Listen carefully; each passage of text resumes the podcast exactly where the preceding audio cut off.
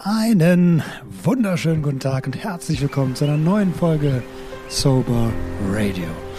Ich freue mich riesig, dass du wieder eingeschaltet hast und wie immer habe ich einen Gast am Start, eine Gästin, weiblich. Kann man das überhaupt verweiblichen? Weiß ich nicht. Eine eine Eingeladene. Nein, ähm, die liebe Schmöri ist zu Gast. Hier schneide ich natürlich, ne? Ja, ja, klar. Die liebe Schmöri ist zu Gast und wir sprechen heute über die Zeit, die ersten Monate, vielleicht sogar das erste Jahr, die Zeit nach der Abhängigkeit, wo man so ein bisschen fest ist. Falls es sowas überhaupt gibt, eine Zeit nach der Abhängigkeit. Hey, Schmöri, schön, dass du da bist. Ja, danke, dass ich mal wieder dabei sein darf. Schön, dich zu sehen, zu hören. Zu hören und zu sehen. ähm, ja, da, sind wir eigentlich schon bei der ersten Frage. Wie siehst du das? Gibt es eine Zeit nach der Abhängigkeit? Ja, also es gibt auf jeden Fall eine Zeit nach der akuten Abhängigkeit, so, ne? Das ist das, was ich sagen würde, weil wenn ich jetzt gerade nicht konsumiere, bin ich ja nicht, also kommt drauf an, welcher Zeitraum dazwischen liegt. Wenn ich jetzt gerade seit einem Jahr nicht konsumiere, bin ich gerade nicht akut dabei. Nichtsdestotrotz ähm, ist Sucht ja schon so ein bisschen eine Lebensdiagnose auch, wobei es auch da keine Pauschalisierung gibt, weil es ja auch bei jedem anders ist. Also es gibt tatsächlich, also ich habe auch Menschen kennengelernt, die sagen, du, ich habe meinen einen Entzug gemacht und zack, danach war alles gut und ich habe nie wieder Probleme gehabt. Ich hatte noch nie Suchtdruck oder sonstiges. Was ja manchmal von Therapeuten dann kritisch gesehen wird, ja, da kommt noch was, da kommt noch was. Ja, muss nicht sein. Aber ich glaube wirklich, ich werde auf jeden Fall, ich, ich, weiß nicht, ob ich sagen würde, das ist eine Lebensdiagnose für mich. Aktuell würde ich davon ausgehen, ja. Aber ähm, es ist zumindest eine Diagnose, eine Diagnose auf sehr lange Zeit. Deswegen würde ich nicht sagen, dass es so das Leben danach quasi gibt. Aber im Prinzip ist ja klar, worauf wir hinaus wollen. Die, die Anfangszeit des bewussten, abstinenten Lebens oder des bewussten, des generell bewussten Lebens. Ähm, ja, und da würde ich gerne von dir wissen, wie so, wie es aktuell aussieht bei dir, welche Stellschrauben du gedreht hast, welche Stellschrauben man drehen kann und vielleicht sogar sollte, um gefestigt zu sein oder gefestigt zu sein im Alltag. Denn Fakt ist ja eins, Probleme hören ja nicht einfach auf. Also Leben hört ja nicht auf, nur weil man nicht mehr richtig, ja. konsumiert. Äh, ja, also so viele Fragen auf einmal. Warte mal. ähm, ja, einmal dazu, wie es jetzt gerade aktuell bei mir läuft. Ich bin jetzt seit, was haben wir heute? Den wir haben jetzt August ähm, und ich bin jetzt auf jeden Fall seit 13 Monaten ungefähr clean am Stück. Ich war ja letztes Jahr schon mal sechs Monate clean, äh, hatte ja dann aber Rückfälle zwei Monate lang. Ähm, ja, was?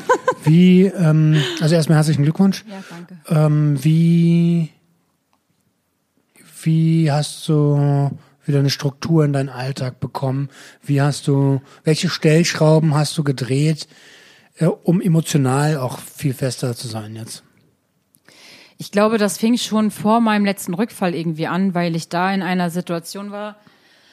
Ähm, also ich bin so der Mensch, ich habe auch ganz häufig konsumiert halt, wenn ich meine Emotionen nicht ausgehalten habe. Da jetzt, ähm, also so Herzschmerzen, so ein Scheiß halt irgendwie, ne? Das fühlte sich dann immer für mich an, als würde das niemals enden. Und ich habe letztes Jahr, also ich war auf Therapie, bin rausgeflogen, weil ich dort jemanden kennengelernt habe. Also nicht, weil wir uns dort kennengelernt haben und eine Beziehung hatten, sondern weil das leider dann ähm, äh, ja mit so einem kleinen Handgemenge auseinanderging, sage ich jetzt mal. Und dann war ich halt sechs Wochen zu Hause und durfte aber wieder in diese Klinik kommen. Hatte aber natürlich immer noch mit diesem Liebeskummer zu kämpfen und so weiter und so fort. Äh, waren suboptimale Umstände für mich.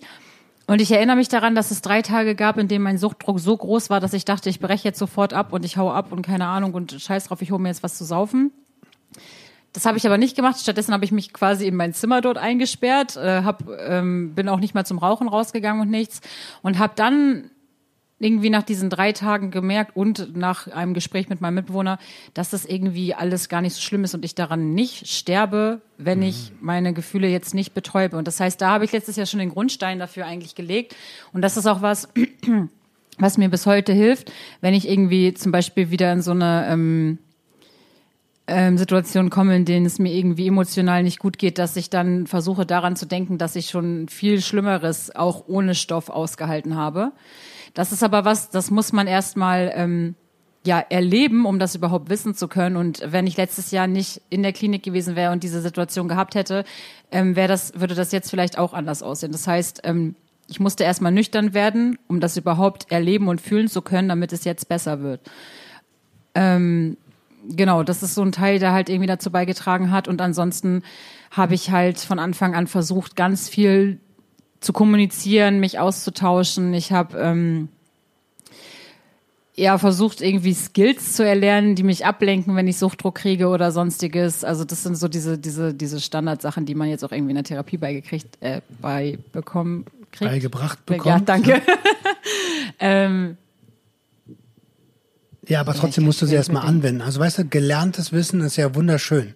Aber angewendetes Wissen ist eigentlich so die Königsdisziplin. Also hast du angefangen, das, was du in der Therapie gelernt hast, langsam auch umzusetzen, wenn ich das richtig verstehe?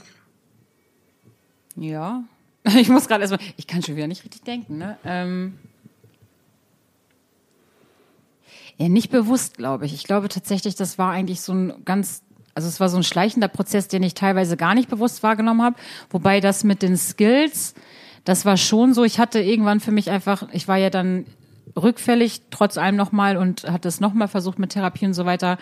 Und dann war es letztes Jahr um die Weihnachtszeit so schlimm emotional mit meiner Familie und so, dass ich da echt, äh, da war ich zu Hause und dachte, ich drehe gleich komplett am Rad.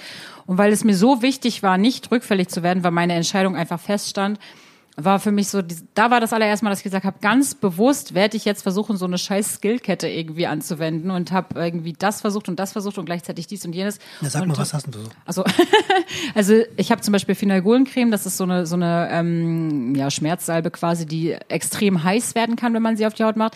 Die habe ich mir irgendwie auf dem Unterarm geschmiert, die darfst du eigentlich nur ganz dünn auftragen. Ich habe natürlich übertrieben, wie sollte es anders sein? Ich hatte noch ein paar Stunden später davon was gehabt. Du kriegst es halt auch nicht mehr ab, wenn es eingezogen ist, ist es eingezogen. Also Schmerzreiz setzen. Ja, genau. Ich brauchte diesen, diesen ähm, physischen Reiz auf jeden Fall. Dann habe ich gleichzeitig so ein super scharfes Bonbon gelutscht ähm, und einen Igelball benutzt. Und als das auch immer noch nichts gebracht hat, bin ich währenddessen dann, also das alles gleichzeitig, ne?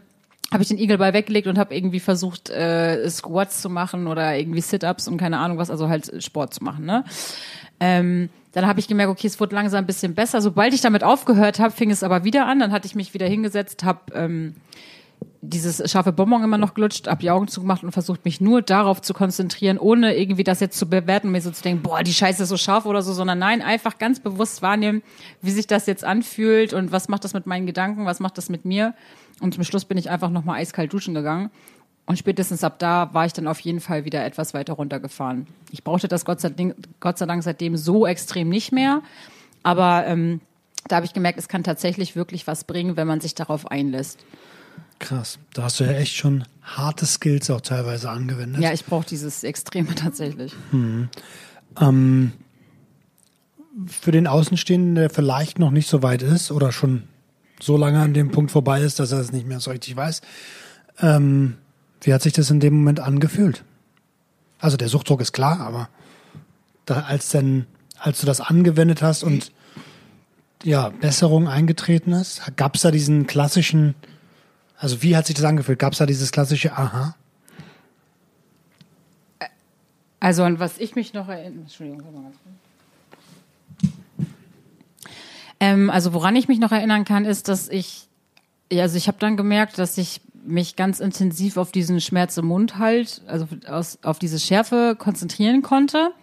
Das fand ich ganz interessant. Und was für mich danach eingetreten ist, als ich runtergekommen bin, war so dieses, ich war dann einfach platt. Also ich war richtig, ich war irgendwie emotionslos, wie in so einer Bubble irgendwie und war einfach, also ich hätte auch apathisch in die Ecke starren können, glaube ich. Ähm, das war dann, das, dieser Suchtdruck war zwar besser, aber ich war gleichzeitig halt auch irgendwie in dem Moment komplett abgestumpft. Mhm, viele, mit denen ich spreche, erzählen mir genau das, ähm, nachdem sie die ganze Skillpalette durchgehauen haben, ja. dass sie einfach irgendwie fertig mit der Welt sind mhm. und dann oft auch einfach schlafen gehen.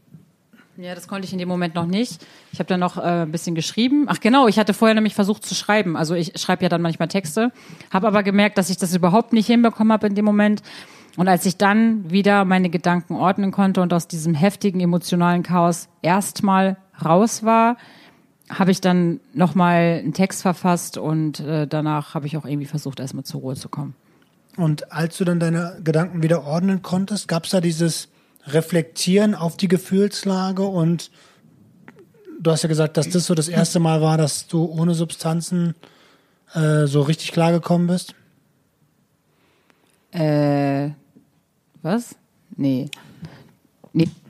Okay, und dann hast du die ganze Palette an Skills durchgearbeitet, ähm, bist zur Ruhe gekommen und wie, wie, wie sah es denn dann in der, in der, in der nahen Zukunft, die Tage darauf aus? Wie äh, hast du dann angefangen, Struktur zu entwickeln oder die oder Stellschrauben zu, zu drehen und wenn ja, welche? Ähm, also was ich vor allem gemerkt habe, dass ich am Anfang immer noch mehr mit diesen emotionalen Sachen zu kämpfen hatte. Und was sich was sich in der Zeit auch ganz krass herauskristallisiert hat, war oder ist bis heute, dass ähm, Dinge wie Liebeskummer zum Beispiel gar nicht mehr so mein, mein Rückfallrisikopunkt Nummer eins sind, sondern Langeweile. Ich habe das ganz doll gemerkt. Ich habe ja nach der Therapie erstmal lange nichts, nichts Regelmäßiges gehabt. Ich hatte keinen Job. Ich äh, hatte keine richtige Nachsorge. Ich hatte eigentlich nur meine Selbsthilfegruppe und ähm, ähm, habe mich dann um so eine ambulante Betreuung gekümmert, die ich dann auch bekommen habe, die mir auch in der ersten Zeit noch ganz gut getan hat, so diese regelmäßigen Termine zu haben, zweimal die Woche. Allerdings bin ich dann in eine WG gezogen und dann war es irgendwie für mich nur noch lästig. Ähm, da habe ich ganz, ganz krass gemerkt, ich brauche jetzt was, hatte mich dann beim Bäcker beworben, jedoch bin ich damit halt auch irgendwie nicht glücklich geworden, zumal halt dann da der zweite Lockdown schon war und ich auch einfach so gut wie nie gearbeitet habe. Das hat es halt irgendwie nicht besser gemacht. Zeitgleich habe ich ja dann mit meinem Podcast angefangen, auf blauen Dunst, so ohne irgendwie einen Plan. Der Sehnsüchtig-Podcast? Richtig, sehnsüchtig. Eine Stimme für die Abhängigen. Oha. Oha. ähm, genau, und den habe ich irgendwie ganz auf blauen Dunst angefangen und habe dann aber gemerkt, so dass mich das zusätzlich zu meiner lokalen Selbsthilfegruppe auch irgendwie unterstützt. Habe das erst alles alleine gemacht und habe mir dann da ja Unterstützung von zwei anderen Mädels geholt gehabt. Dann hatten wir das, äh, hatten wir auch eine Regelmäßigkeit. Das war schon so kontinuierlich, was mir auch ähm, auch ein Stück weit Struktur gebracht hat. Das Problem war halt, ich habe im Dezember den Job beim Bäcker gekündigt und hatte dann halt erstmal wieder gar nichts. Habe mich parallel immer um Dinge gekümmert, auch auf so langfristige Ziele, wie zum Beispiel mich bei der Schule zu bewerben und was weiß ich nicht alles, aber ich hatte halt aktuell trotzdem nichts. Praktika war auch irgendwie, also waren nicht möglich wegen Corona, war irgendwie alles bisschen doof. Ähm, und dann habe ich halt versucht, so Dinge in meinen Alltag zu integrieren, wie ich gehe jetzt äh, mindestens viermal die Woche zum Sport oder ähm, ich versuche wieder mehr zu schreiben oder irgendwas und ähm, ja, halt so eine, so eine Sache irgendwie. Es war jetzt, es ist halt schwer, seinen Alltag zu strukturieren, wenn man nichts zu tun hat. Dann ähm, habe ich im April endlich die Chance bekommen, einen anderen Job äh, anzunehmen und äh, arbeite jetzt in der Obdachlosenhilfe. Allerdings ist das auch immer noch nur ein Minijob. Mhm. Ähm, ich habe aber allerdings also ich habe relativ gute Chancen, dass wenn irgendwann endlich mal wieder eine Tagesstelle frei wird, also kurz zur ähm, Erläuterung, ich arbeite im Nachtdienst, ähm, und mein Chef ist aber so begeistert von mir, sobald eine Tagesstelle frei werden sollte, wird er auf jeden Fall mich berücksichtigen. Das bedeutet natürlich nicht, dass ich diesen Job sofort kriege, aber ich bin, ich, ich er hat mich auf dem Schirm auf jeden ja, Fall. Das ist doch cool. Auf jeden Fall. Ich habe auch noch nie so viel positives Feedback von meinem Chef und so bekommen. Das ist schon echt krass. Also das ist halt auch was, das stärkt mich auch immer darin. Mein Chef weiß auch über alles Bescheid. Ich habe sofort mit offenen Karten gespielt, hat mich trotzdem eingestellt.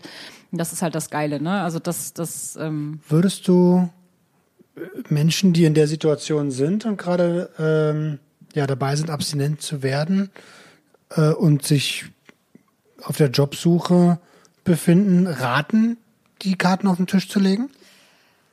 Mm, also das ist schwierig, weil ich ähm, auch die Erfahrung gemacht habe, es kommt erstmal darauf an, in welchen Betrieben du dich befindest, in welcher Schicht, sage ich jetzt mal, wenn du dich als als weiß was ich, äh, Leitung eines einer Filiale oder sowas bewerben willst, ist das vielleicht eher nicht so angebracht.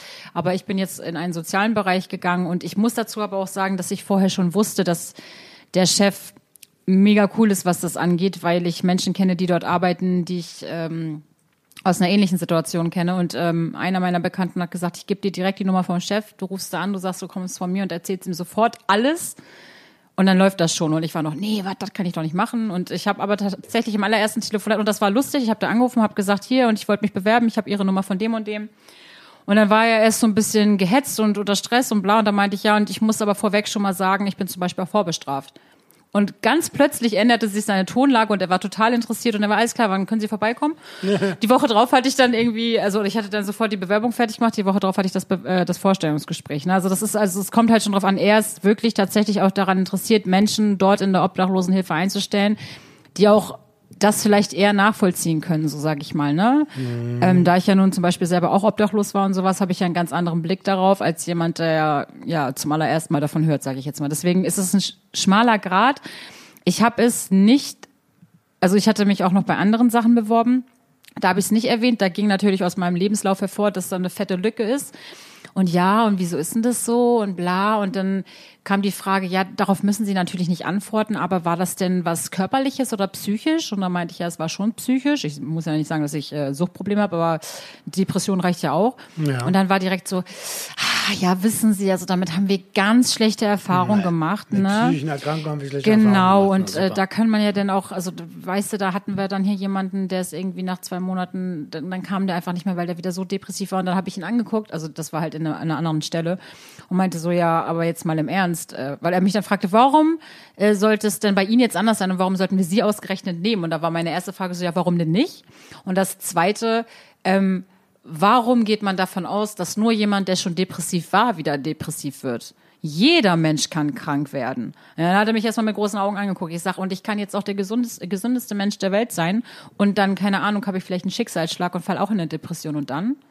So, und das finde ich halt, das ist dieses krasse Vorurteil, diese Stigmatisierung, die für psychische Krankheiten und für alles Mögliche halt einfach da ist, ähm, die das zum Problem macht. Es ist kein Wunder, dass viele Menschen sich nicht trauen, sowas anzusprechen. Deswegen würde ich sagen, guckt euch ganz genau an, wen ihr davor sitzen habt und das Fingerspitzengefühl, ne? Ja, genau. Fingerspitzengefühl, das ja. Das halt muss man halt auch erstmal entwickeln. Okay, also kann man nicht pauschalisieren. Ja. Ähm, aber zurück zu zu deinen Stellschrauben. Ähm, du hast versucht, dich bei einer Schule zu bewerben, warst dann beim Bäcker und hast dann den Job bei der Obdachlosenhilfe mhm. bekommen, mhm. sogar mhm. in der Nachtschicht. Ähm, wie viel Halt hatte das so gegeben? Ähm, der Job in der Obdachlosenhilfe macht mir sehr viel Spaß. Ich habe keinen Bock auf die Nachtschicht, weil mich das wirklich, das macht mich fertig. Auch nur dieses, vor allem eine Stunde äh, eine Stunde, das rede ich da, eine, ein, also es ist meistens so, dass ich nur einen Tag in der Woche Nachtschicht habe. Die ersten Tage war das richtig schlimm für mich, weil mich das ja einmal komplett rausgerissen hat. Mittlerweile wird es ein bisschen besser. Aber ich soll eigentlich tatsächlich auch von der Ärztin von meiner Therapie noch gar, also aus, die hat damals das gesagt, ich soll gar keine Nachtschichten mehr machen, aber ich so ist mir egal, ich will dahin, das könnte ein Türöffner sein. Und dadurch, dass mein Chef ich habe mich viermal beworben. Vier, dreimal war jemand da, der besser qualifiziert war als ich. Dreimal hatte den halt genommen. Die, das ist ein großer Verein, die müssen dann halt zum Beispiel auch Gleichgestellte oder sowas nehmen. Ähm, das war für mich dann immer so ein bisschen blöd. Und beim vierten Mal hat er gesagt, ich habe vier Stellen frei, vier Leute haben sich beworben, du bist eine davon, ich will dich. So und ähm, das war halt schon so dieses, ich habe jetzt hier die Chance, einen Fuß in die Tür zu kriegen, das will ich nutzen. Und deswegen habe ich mich besonders angestrengt und streng mich auch immer noch an, ich komme mit den Kollegen super klar. Also ich bin zwar nachts da alleine, aber trotz allem hat man ja irgendwie Kontakt und äh, auch das ist halt einfach geil. Es macht mir Spaß und deswegen gibt mir das immer, wenn ich denke, so Scheiße, es wird gerade kritisch, ist das tatsächlich einer der Dinge, wo ich denke, nee, ich werde das nicht in den Sand setzen. Also mein Chef würde mir jetzt nicht kündigen oder so, sofern ich denn trotzdem in der Lage bin, zur Arbeit zu gehen. Wenn ich sage so, ey, pass mal auf, ich hatte einen Rückfall, dann sagt er, okay, dann setzt du dich jetzt besoffen dahin, ist mir egal. so, aber ne, da, da könnte man auch mit ihm drüber reden. Ja klar, aber bevor ich gar nicht mehr komme, wäre es halt so dieses, das hatten wir halt auch schon, ne? Da ist dann jemand einfach gar nicht mehr gekommen. so. Aber das, das ist halt sowas, das habe ich im Hinterkopf. Und ich wohne ja dazu auch in einer Clean WG seit November, glaube ich.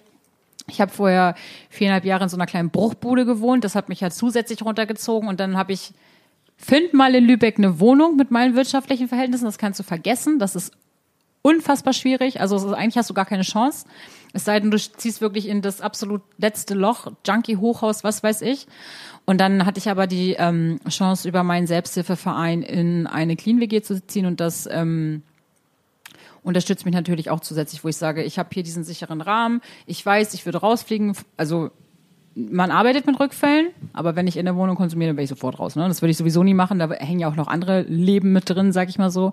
Und das sind alles so Dinge, die mich schon auch und tatsächlich auch die Arbeit mit meinem eigenen Podcast davon, ja, was heißt davon abhalten oder mich, also, wie soll ich sagen, mich dabei unterstützen, wenn ich merke, es wird jetzt kritisch, weil ich dann daran denke, okay, ich hätte das Problem mit meiner wohnlichen Situation. Wenn ich jetzt auch noch meine Wohnung verliere, dann werde ich auf jeden Fall äh, rückfällig.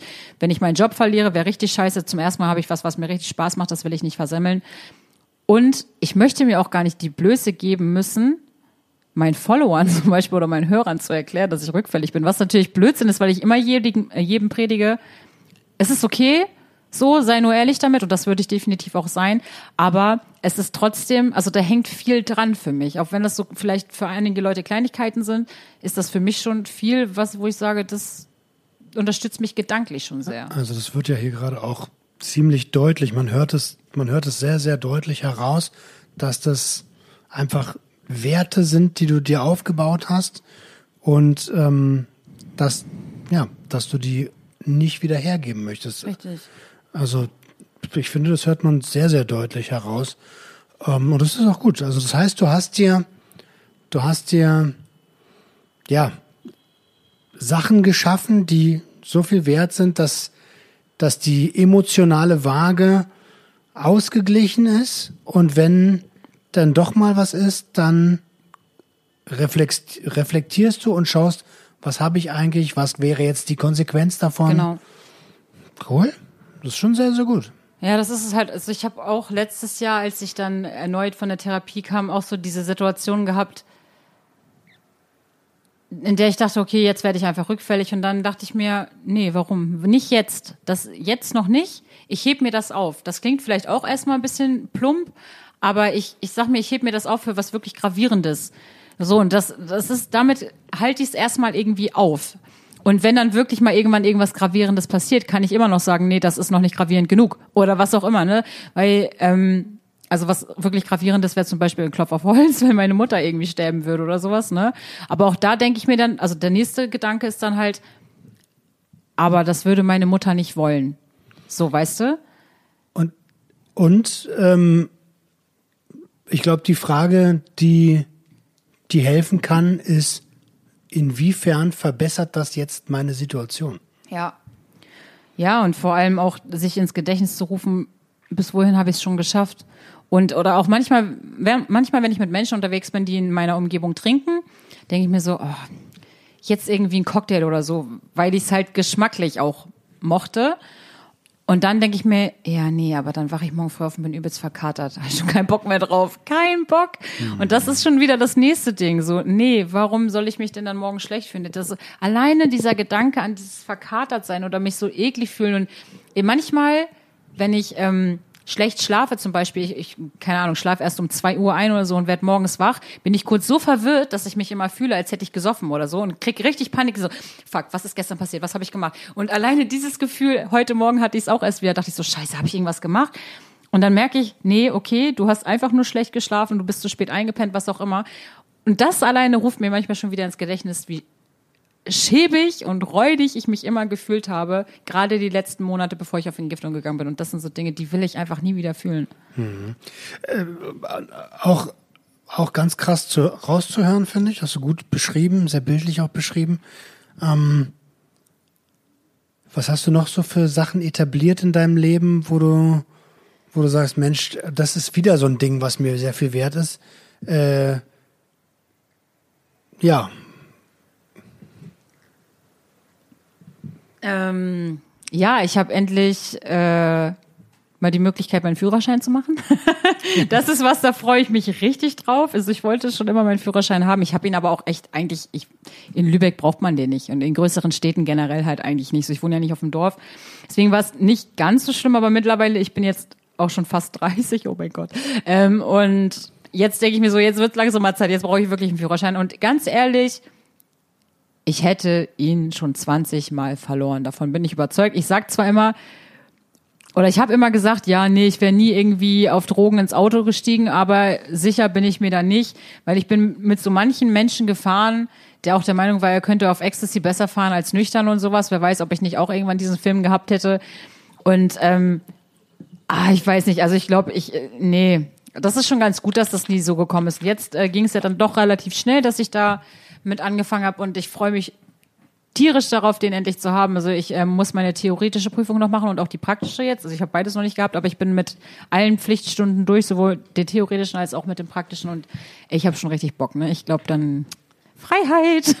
Jetzt ist wirklich irgendwie so ein, so ein Stück weit das Gefühl, weiter noch unabhängig zu sein und machen zu können, was man will. Und jetzt, wo ich gerade drüber nachdenke, fällt mir auf, ich hatte mal ein Gespräch mit einer Bekannten von mir, die auch eine ähm, ähnliche Vergangenheit hat wie ich, die umgezogen ist und ihrem neuen Freundeskreis nichts von ihrer Sucht erzählt hat. Was ich dann auch wieder ein bisschen grenzwertig finde. Allerdings sagt sie ganz ehrlich, ähm, möchte ich nicht, bla bla bla, bleibt ja auch jedem selbst überlassen. Ähm, für sie ist es aber zum Beispiel so, sie fährt überall mit dem Auto hin. Sie macht auch, also sie spielt auch den Fahrer für die Leute, mit denen sie zum Beispiel Cocktails trinken geht oder so. Und sie sagt, sie würde das niemals aufs Spiel setzen wollen, weil das ihre Unabhängigkeit ist. Das ist ihre Freiheit. Ihr Auto ist das, was ihr noch ein Stück weit mehr Freiheit gibt. Und das ist, glaube ich, was, was mich auch nochmal davon abhalten würde. Könnte ich mir vorstellen. Ich kann mir das auch sehr gut vorstellen. Also klingt auf jeden Fall sehr danach. Ähm, ich kann einfach überall hinfahren, wo ich will, ohne 20 Mal drüber nachzudenken, wann der nächste Zug kommt. Wie geil ist das denn? naja, ohne dass der Bus einmal in einer Stunde auf irgendeinen Kaff kommt. Also, das ist schon Luxus. Und dann kann ich es mir nicht leisten. Pass mal auf, ey. ja, oh, nee. versuchen Gas, Gas zu bekommen. Ja. Gas. Versuch ein Gas zu bekommen. Gas okay. geben mit Gas. Ähm, ja, das klingt doch alles ziemlich nach einem Plan und nach einem gesunden Leben. Ähm, und wenn du dir, ja, wenn du dir jetzt, ähm, so angenommen, du hättest so jetzt dein Wunschleben und könntest die nächsten fünf Jahre machen, was immer du wolltest, so. Und es würde auch funktionieren. Was würdest du anfangen? Dann hätte ich auf jeden Fall schon mal mein Abi, beziehungsweise mal eine Fachhochschulreife, am besten ohne etwas dafür zu tun. Ja, das geht nicht. Dann äh, nee, also dann habe ich auf jeden Fall meinen Führerschein, ähm, eine andere Wohnung. Ich wohne hier noch in der WG. Einerseits mag ich das WG-Leben, andererseits ist unsere Wohnung einfach zu klein. Es ist so scheiße hellhörig und so, das nervt. Also ich hätte auf jeden Fall eine andere Wohnung. Ich weiß nicht, vielleicht hätte ich auch einfach mal einen neuen Partner und vielleicht hätte ich sogar schon eine Familienplanung. Und neben meinem ähm, Abschluss, den ich natürlich dann schon abgeschlossen habe, ähm, ist bei Abschlüssen meistens so. ja, ähm, arbeite ich zum Beispiel ja noch weiter in der Obdachlosenhilfe in der Position, die ich gerne hätte, habe vielleicht sogar ein bisschen was zu sagen und ähm, plane mein Studium, nachdem ich dann irgendwann mal mein Kind habe. das klingt vollgepackt. Ja. Das klingt anstrengend. Irgendwie. So viel ist es gar nicht. Also angenommen, ich hätte jetzt die Abendschule angefangen, wie ich es geplant habe. Ich werde es aber nicht machen, weil es zeitlich einfach mich jetzt schon einschränkt, ohne dass ich irgendwie angefangen habe. Ähm, ich hätte die Abendschule gemacht, mindestens zwei Jahre, hätte dazu noch einen praktischen Teil machen müssen, dann hätte ich die Fachhochschulreife gehabt. So, in zwei Jahren bin ich 31 ungefähr, vielleicht auch schon älter. Kommt drauf an, wann man mit der Schule anfängt. Äh, ne? Und ähm, dann hätte ich vielleicht Glück gehabt, würde irgendwie eine Tagesstelle kriegen bei meinem Chef, lerne in der Zeit einen netten Menschen kennen, kann dann ja schon mal anfangen, irgendwie Kinderplanung anzustreben und kann ja trotzdem mich um ein Studium kümmern, weil man Studi, also studieren kannst du ja jetzt mittlerweile auch von zu Hause aus. Sollte ja nicht das Problem sein. Dafür brauche ich allerdings erstmal einen ordentlichen Job, bei dem ich gut verdiene, damit ich sagen kann, ich kann mir das Studium auch leisten. Denn Unterstützung würde ich mit über 30 keine mehr kriegen. Und ich finde, so viel ist es am Ende nicht. Na klar, wenn ich dann irgendwie gerade mein Neugeborenes im Arm habe, wäre ein Studium eher hinfällig. Aber ähm, ja, das ist jetzt erstmal so ganz grob das, was ich mir gut vorstellen könnte. Mhm.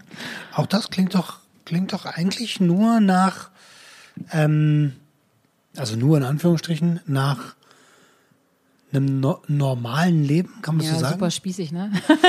also es geht mir, geht mir ähnlich so. Hauptsache irgendwie Haus, Garten und meine Ruhe.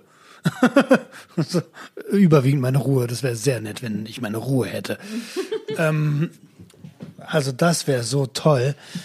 Aber äh, ja, würde, was würdest du denn oder was möchtest du den Leuten denn raten, die gerade, die gerade genau in dieser Lebensphase sind? Oder kurz vor dieser Lebensphase sind? die gerade vielleicht in der Therapie sind, die ersten Male in die Selbsthilfegruppe gehen. Kann Selbsthilfe überhaupt eine Rolle dabei spielen? Klar, also mir hat Selbsthilfe total geholfen.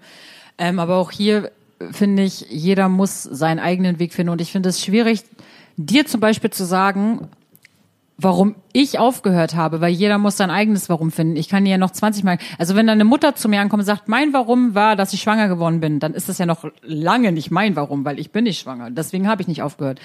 Und ähm, das ist, also da finde ich es manchmal ein bisschen schwierig. Ähm, ich finde, na klar, man kann den Leuten aufzeigen, schau mal, das war mein Grund und das und das habe ich gemacht. Aber ich meine nicht den Grund. Ich meine, den Grund haben sie im Idealfall schon gefunden. Ach so. und ähm, wissen aber noch nicht, haben noch keine Werkzeuge, was sie jetzt tun können, weil sie es mit Konsum, mit, mit fehlendem Konsum wird ja erstmal eine Menge Zeit frei. Oh ja. Und ähm, wie kann man die, wie, wie kann man die am besten füllen? So, wie was rätst du diesen Leuten? Finde einfach irgendwas, was dir Spaß macht. Finde etwas, was dir Spaß macht, was dich so ausfüllt. Ähm, irgendwas zu finden, was einen so ausfüllt, dass man am, im besten Fall natürlich irgendwie gar nicht mehr über seinen Suchtdruck oder sein Suchtmittel irgendwie nachdenkt, da das natürlich aber äh, ja oft weit hergeholt ist. Schwierig, ne? Ja, ja, Gerade genau. am Anfang. Gerade genau. Deswegen finde einfach etwas, was dich zumindest ablenkt. Finde etwas, was dir Spaß macht. Mir hat es zum Beispiel auf Therapie unglaublich viel Spaß gemacht, mit Holz zu arbeiten. Also das äh, hätte ich mir vor Jahren niemals vorstellen können. Für mich war das total geil, handwerklich was zu machen. Mir hat das richtig Spaß gemacht. Ich wollte das zu Hause eigentlich weiterführen, aber find mal in Lübeck eine Holzwerkstatt. Und ähm, da das dann wegfiel, habe ich mich irgendwann zum Beispiel auf Singen konzentriert. Also ich habe schon immer leidenschaftlich gerne gesungen, eher so semi-geil, glaube ich. Aber äh, ich habe tatsächlich Leute gefunden, also es kam auch durch die Therapie, da habe ich zum allerersten Mal mit Menschen in einem Musikraum gesessen und kommuniziert, äh, musiziert, nicht kommuniziert, musiziert. Das ist ja eine Art Kommunikation. Ja, und habe mich auch getraut, vor anderen Menschen zu singen. Und ich hatte da jemanden, der echt mega auf mich eingegangen ist und auch Ahnung ein bisschen von Musik und Gesang und so hatte. Das habe ich mir dann halt versucht draußen auch zu suchen, weil Singen unglaublich befreiend ist. Und ähm, ich strebe auch immer noch an, irgendwann mal ordentlichen Gesangsunterricht zu nehmen, aber das muss man sich auch erstmal leisten können, ne? Und ähm, das würdest du dann auch dementsprechend anderen empfehlen, so zu singen? Ja, also wirklich, das ist, also das waren jetzt nur Beispiele, so die mir geholfen haben, die mir Spaß gemacht haben, mich irgendwie abzulenken. Und äh, also Leute, Musik ist sowieso immer etwas, was unwahrscheinlich viel helfen kann. Ist scheißegal, ob es jetzt Singen ist oder holt euch eine, holt euch ein Schlagzeug oder sowas, keine Ahnung, wobei Schlagzeug halt schon echt, das ist schon ein bisschen krass, aber Was ähm, du, was, wie, wie, wie hilfreich kann Sport sein? Sport ist auch unglaublich hilfreich. Ich habe das auch in meiner Depression gemerkt. Also wenn ein Arzt dir sagt, so, äh, mach mindestens 1000 Schritte am Tag am Stück, geh spazieren und Sport, dann denke ich mir mal, wie soll ich das machen, wenn ich übelst depressiv bin? Aber ich habe es wirklich gemerkt irgendwann, dass es, nachdem es mir erstmal immer total schlecht ging beim Sport, weil ich mich nicht richtig aufraffen konnte und ich bin total gedankenversunken gewesen, habe ich irgendwann gemerkt, ey, es ist doch total geil und ich habe richtig gute Laune. Und das klar ist das auch wieder nur temporär. Aber Bewegung, irgendwas Kreatives, äh, schreiben oder lest was. Also das sind alles so Dinge, neue Dinge vielleicht auch mal ausprobieren, die man vorher nicht gemacht hat. Und vor allem über seinen Schweinehund springen, gerade auch was Sport oder sowas betrifft. Ne? Einfach machen. Also ich fasse nochmal zusammen. Ähm, Werte schaffen im Leben, beruflich oder ausbildungstechnisch, ähm, Hobbys suchen, Ablenkung suchen, Sport machen. Ähm, das klingt ja erstmal alles nach einem, nach einem geilen Leben eigentlich so. Und ähm, welche Rolle hat für dich die Sucht Selbsthilfe dabei gespielt? Ähm, das hat mich sehr unterstützt, also weil sie mich einfach so akzeptiert haben, wie ich bin. Sie haben meine Rückfälle akzeptiert.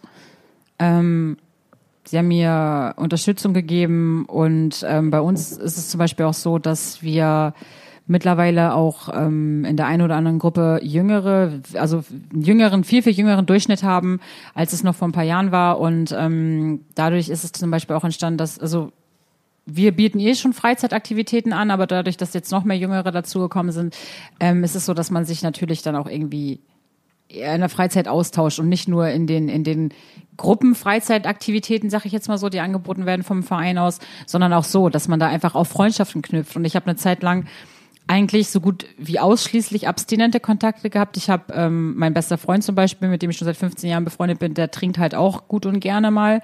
Da habe ich eine Zeit lang tatsächlich den Kontakt auch erstmal ein bisschen klein gehalten.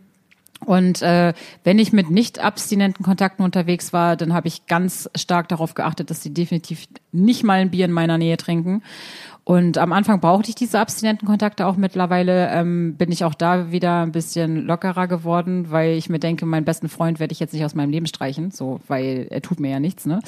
Ähm, und das ist jetzt auch nichts, was mich irgendwie großartig triggert oder so, aber auch da muss halt immer jeder selber gucken. Ansonsten ja, Selbsthilfe ist halt, du bist unter Gleichgesinnten, ne? Unter Menschen, vor denen dir nichts peinlich sein muss. Und mein Gruppenleiter, der eine hat das mal so schön gesagt, er sagt, ähm, er will das eigentlich gar nicht als Familienersatz sehen, aber genauso ist es manchmal, weil du wild zusammengewürfelt irgendwo sitzt mit Menschen, ähm, die du dir ja nun mal nicht aussuchen kannst, wie in einer Familie auch. Und den einen magst du mehr, den anderen weniger, aber irgendwie teilt man das gleiche Schicksal und alleine das verbindet schon. Und am Ende kann sich jeder aufeinander verlassen, egal, ja, ob da jetzt Sympathie besteht oder nicht. Also das war für mich auch immer so ein Ding, egal ob ich dich mag oder nicht, so, wir sitzen alle in einem Boot und da mache ich dann auch keinen Unterschied. Und wenn jemand Suchtdruck hat, dann hat er Suchtdruck und dann klabüstert man das auseinander und so, ne? Hilft sich halt einfach. Das ist auf jeden Fall eine sehr ehrenvolle Ansicht. Ähm, und ja, ich hoffe, dass das für jeden, der in der Selbsthilfe tätig ist, ob jetzt professionell oder ehrenamtlich, genauso selbstverständlich ist wie für dich. Ähm, das hoffe ich auch. sollte jedenfalls so sein. Ne? ne? Ähm, ja, Schmörri, ähm, ehrlich gesagt, hast du uns ganz gut mitgenommen auf deine, äh, wie lange ist das jetzt? 13 Monate? Äh, ja. 13 Monate ähm, nach, äh, nach dem Rückfall, nach dem konsumierenden Leben so, äh, also von Substanzen, muss man immer dazu sagen. Ja. Jeder konsumiert ja immer noch irgendwas. Right. Ähm, Gibt es was, was du der Sober Radio Community noch mit auf den Weg geben möchtest? Kann es sein?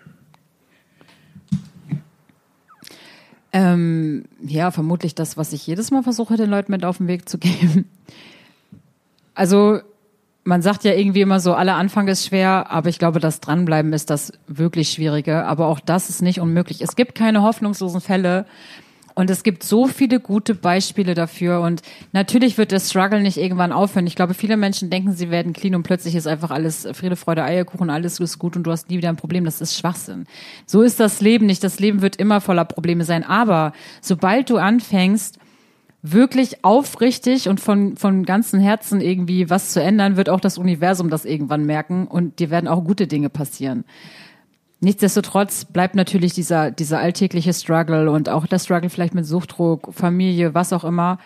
Aber dranbleiben und einfach lernen, damit umzugehen. Ja, einfach, natürlich, so einfach ist es nicht.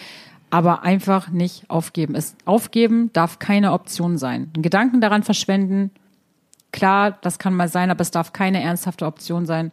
Sucht euch etwas, was euch hilft, was euch ausfüllt, macht irgendwas, keine Ahnung, mit Tieren, geht in die Natur, tauscht euch aus vor allem, das ist immer das Wichtige. Und ähm, seid ehrlich zu euch selbst.